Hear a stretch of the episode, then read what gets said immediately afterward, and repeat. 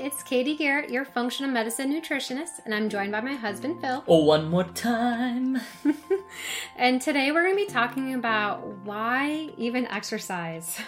You getting personal here? I am getting personal here. So I'm going to share with you guys why I exercise. Because things like, I want to lose 10 pounds, or it's good for me, so I should, they're just not good enough reasons. Mm, I don't connect with those. Yeah, they're not going to push you through when you like got home from work at 5:30 or 6 and you're starving and you have to prep some dinner and you're like, I know I should exercise, but I don't have the time. Mm. Or you're like, I need to wake up 30 minutes before the kids do and get this in.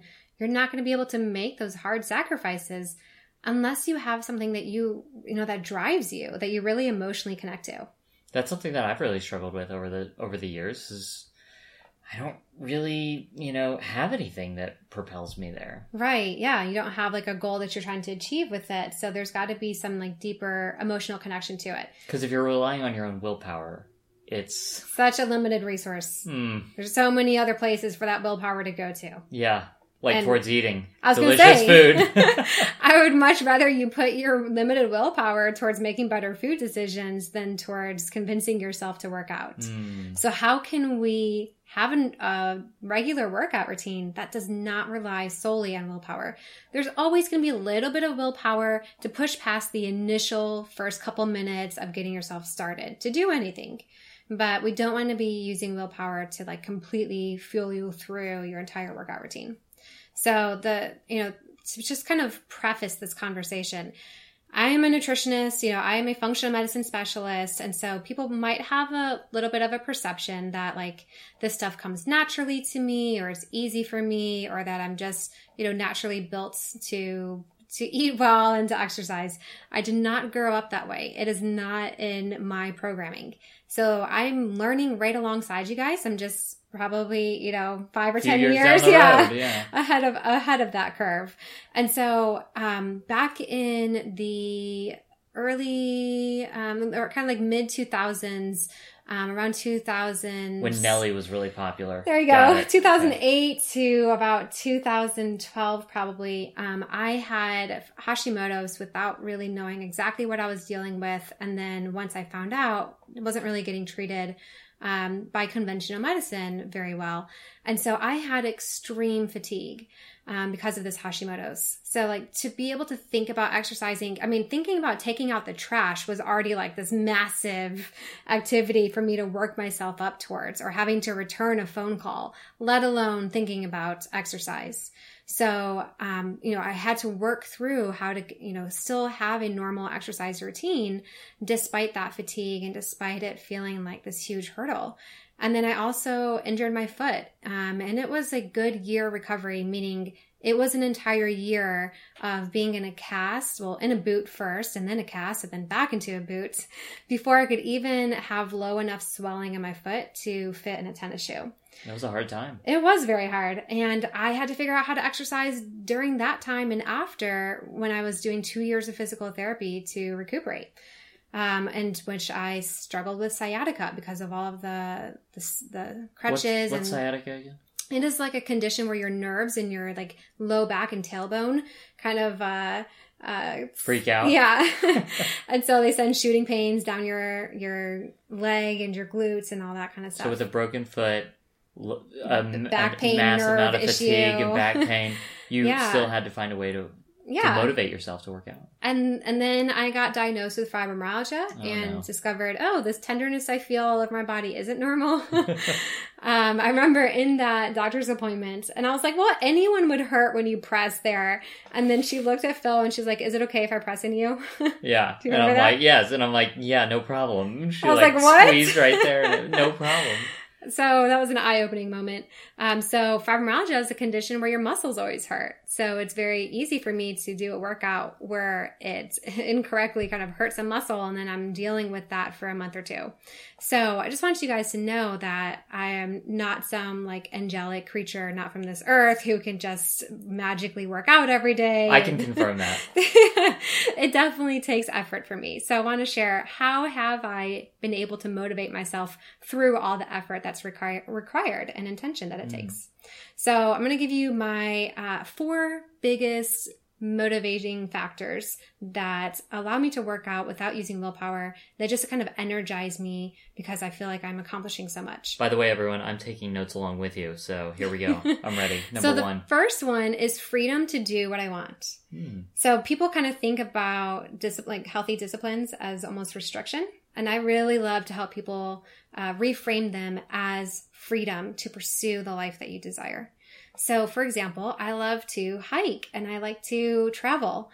And so you can't travel around the world where you're walking, you know, 10 miles a day unless your body can handle that. And you can't hike up glaciers and mountains and to the top of waterfalls and all the cool things that Phil and I have done without having a very capable body. So I love working out to know that if there's any type of adventure we want to go on, my body's going to be able to handle it. Hmm. We've had some great adventures, and yeah, they've been tough at times. Yeah. yeah, we definitely have had some tough ones. The second one's to be capable. So, the, you know, an example of this is I love being able to lift my carry-on overhead and put it in the bin without some guy having to step up and do it for me. Oh, do you need help there, young lady? I know. so I love just knowing that like I can, you know, carry all the groceries in and when it whenever In we one trip. Yeah, that's right. Yeah. It's like how many bags can I put on my arms? I think 10 was the most recent that I was able to carry at one time. I, grew up in a family of seven, so Yeah, it's a know. skill I, I It's a lot of honed over the years. Um, or being able to, you know, to move and I can help Phil like move washers and dryers and refrigerators and hoist up big pieces of wood to do home projects. And Mm. so I love just being capable. Um, and then the third one is the stress relief. So it is just such a great way for me to be able to just be mindful and zone out and be, you know, in the zone and not be thinking about the cares of the day. Um, and to just be sweating and feeling my breath and, you know, moving my body and being present in my body and only in the present moment. So that is such a good stress reliever for me. Not to mention the stress relief of just being able to lift heavy things and to grunt and to, to feel strong and all those things. And we also have heard of the runner's high. So part of that stress relief is the euphoria that can come with getting in a really good exercise session. So there's actually like, you know, changes to your neurotransmitters, which are brain chemicals that allow you to actually feel more of a, like a slight high from your workout. So that's a nice way to have a natural stress relief. Hmm. And then the last one is just confidence. So I love working out because it just, I can go to bed just knowing that I'm taking care of myself. I'm showing myself love. I am making myself the best that I can be. And that just makes me feel strong and fit, which shows up in confidence. So it changes the way that I carry myself and I communicate to others. It changes the way I communicate with you. Yeah. So if I go through periods, which I haven't done since before the pandemic, so it's been like five months or so. But sometimes I go through periods where I just get really busy with things and I don't feel like exercising and I'll kind of lose sight of that.